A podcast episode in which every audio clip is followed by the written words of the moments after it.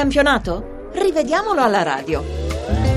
Buon pomeriggio, buon pomeriggio al nostro fedelissimo pubblico dagli studi eh, Radio Rai di Milano. Grazie per la collaborazione in redazione a Lorenzo Baletti, a Claudio Rancati per il lavoro sempre puntuale alla console. Partiamo dall'anticipo di oggi pomeriggio a pranzo. Abbiamo parlato di una direzione di Valeri e dei suoi collaboratori disastrosa. Vediamo perché.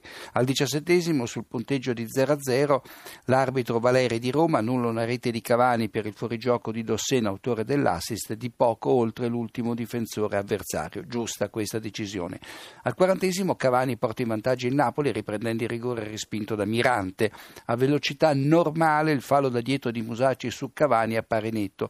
Poi la Moviola mostra che l'attaccante uruguagio si sgambetta da solo destro sul sinistro dopo aver toccato con la scarpetta alla destra la gamba sinistra dell'avversario. Si potrebbe parlare al limite di danno eh, procurato, con una terminologia che sappiamo bene non piace a Collina.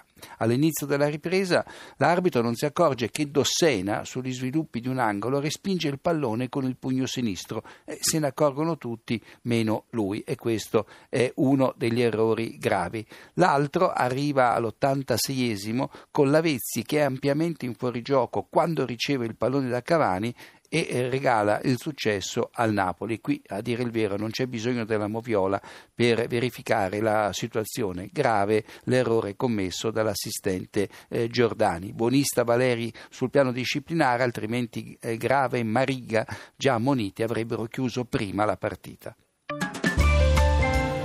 Andiamo a Firenze dove la squadra viola ha battuto il Cesena per 2-0.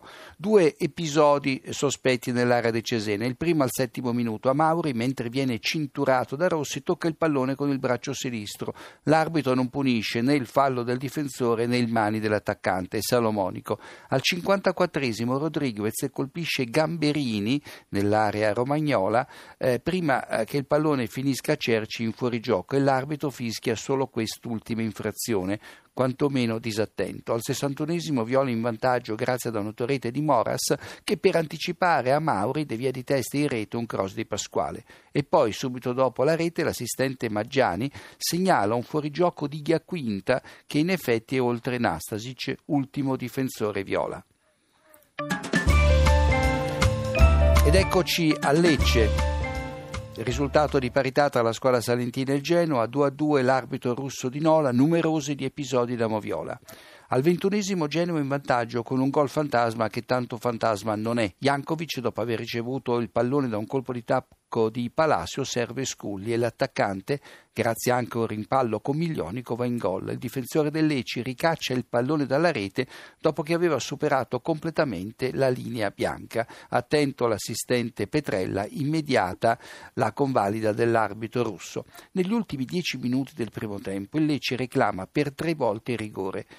Allora, ingiustificate le prime due, al 35 di Michele Cardinarea senza subire fallo da Carvaglio, al 43 Kuczka respinge con petto e braccio, braccio però accostato al corpo, un tiro di Muriel e da rigore invece il fallo con cui Carvaglio mette giù Muriel al 45 C'è poi da raccontare l'episodio che al 40 sempre del primo tempo, porta all'espulsione di Cosmi per reiterate proteste. L'arbitro fischia un fallo di Kuczka che blocca un contropiede di Michele senza mostrare però il secondo cartellino giallo allo slovacco. E poi, dopo il gol di Muriel, quello dell'1-1, il Lecce segna ancora con Di Michele che però scatta in fuorigioco e tocca anche il pallone con la mano. Gol subito annullato. Il pareggio del Genoa nasce eh, da un angolo concesso alla squadra rossoblù dopo un mani di Esposito che meritava il rigore. Sul colpo di testa di Sculli è determinante la deviazione di Giacomazzi. Nel recupero carrozziere rischia grosso quando si aggrappa alla maglia di Belluschi appena dentro l'area, un fallo inutile, per sua fortuna non rilevato dall'arbitro, ma il fallo è da rigore. Ed eccoci al derby di Roma diretto da Bergonzi eh, di Genova e vinto dalla Lazio. Il derby prende una piega imprevista al settimo minuto quando Stekelenburg, il portiere giallorosso in uscita bassa, terra Close che lo stava superando. L'arbitro Bergonzi concede il rigore alla Lazio, niente da dire, ed espede l'estremo difensore romanista, fallo da ultimo uomo, chiarazione da gol. È per questa decisione che gli uomini di Luis Enrique protestano con il direttore di gara. A loro parere, Juan sarebbe stato in grado di rimedire su Close, per l'arbitro dentro il tedesco avrebbe avuto la possibilità di battere a rete senza il fallo del portiere e noi la pensiamo come Bergonzi. Dal dischetto Hernanes supera Lobont, sostituto di Stekelenburg. Nell'azione di rimessa Scaloni stende Borini lanciato da Simplizio, un metro fuori area. L'arbitro assegna la punizione alla Roma e ammonisce il difensore della Lazio, giallo non rosso, giusto perché? Perché Borini non aveva il possesso del pallone, impossibile parlare di azione da gol. Ed eccoci al pareggio della Roma che arriva al sedicesimo con una dinamica simile a quella del gol non convalidato la scorsa settimana a Montari in Milan-Juve. Allora, Borini riprende un tiro di Juan stampatosi sulla traversa traversa e segna tardiva la respinta di Biava con il pallone già del tutto oltre la linea di porta. L'assistente Copelli corre subito verso il centrocampo mentre Bergonzi convalida la rete. Sul finire del primo tempo Mauri finisce a terra nell'area giallorossa dopo aver subito una trattenuta da parte di Taddei che lo prende per la maglia. L'arbitro lo ammonisce per simulazione, ma più che di simulazione qui si tratterebbe di calcio di rigore. E poi Mauro è in posizione regolare quando porta in vantaggio la Lazio al 61esimo, ma è generosa la punizione da cui scaturisce il gol dopo un contatto tra Heinz e Matusalem.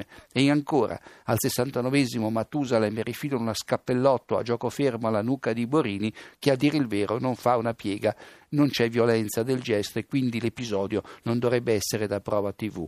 E infine a 4 minuti dal novantesimo Scaloni mette giù Bojan al limite dell'area e si prende la seconda munizione, parità numerica. E allora partiamo appunto dal successo del Siena sul Cagliari per 3-0. Buono il gol con cui Bogdani, riprendendo un tiro di Giorgi deviato dal portiere Ragazzi, porta in vantaggio il Siena. È buono per due motivi. Innanzitutto perché Giorgi scatta in posizione regolare e poi perché Bogdani recupera l'iniziale posizione di fuorigioco. Regolari anche le posizioni di Calaiò e del Grosso in occasione della seconda e terza rete del Siena. Ed eccoci all'ultima partita del programma eh, fin qui svolto, quella pareggiata allo Stadio Friuli 0-0 tra Udinese e Atalanta.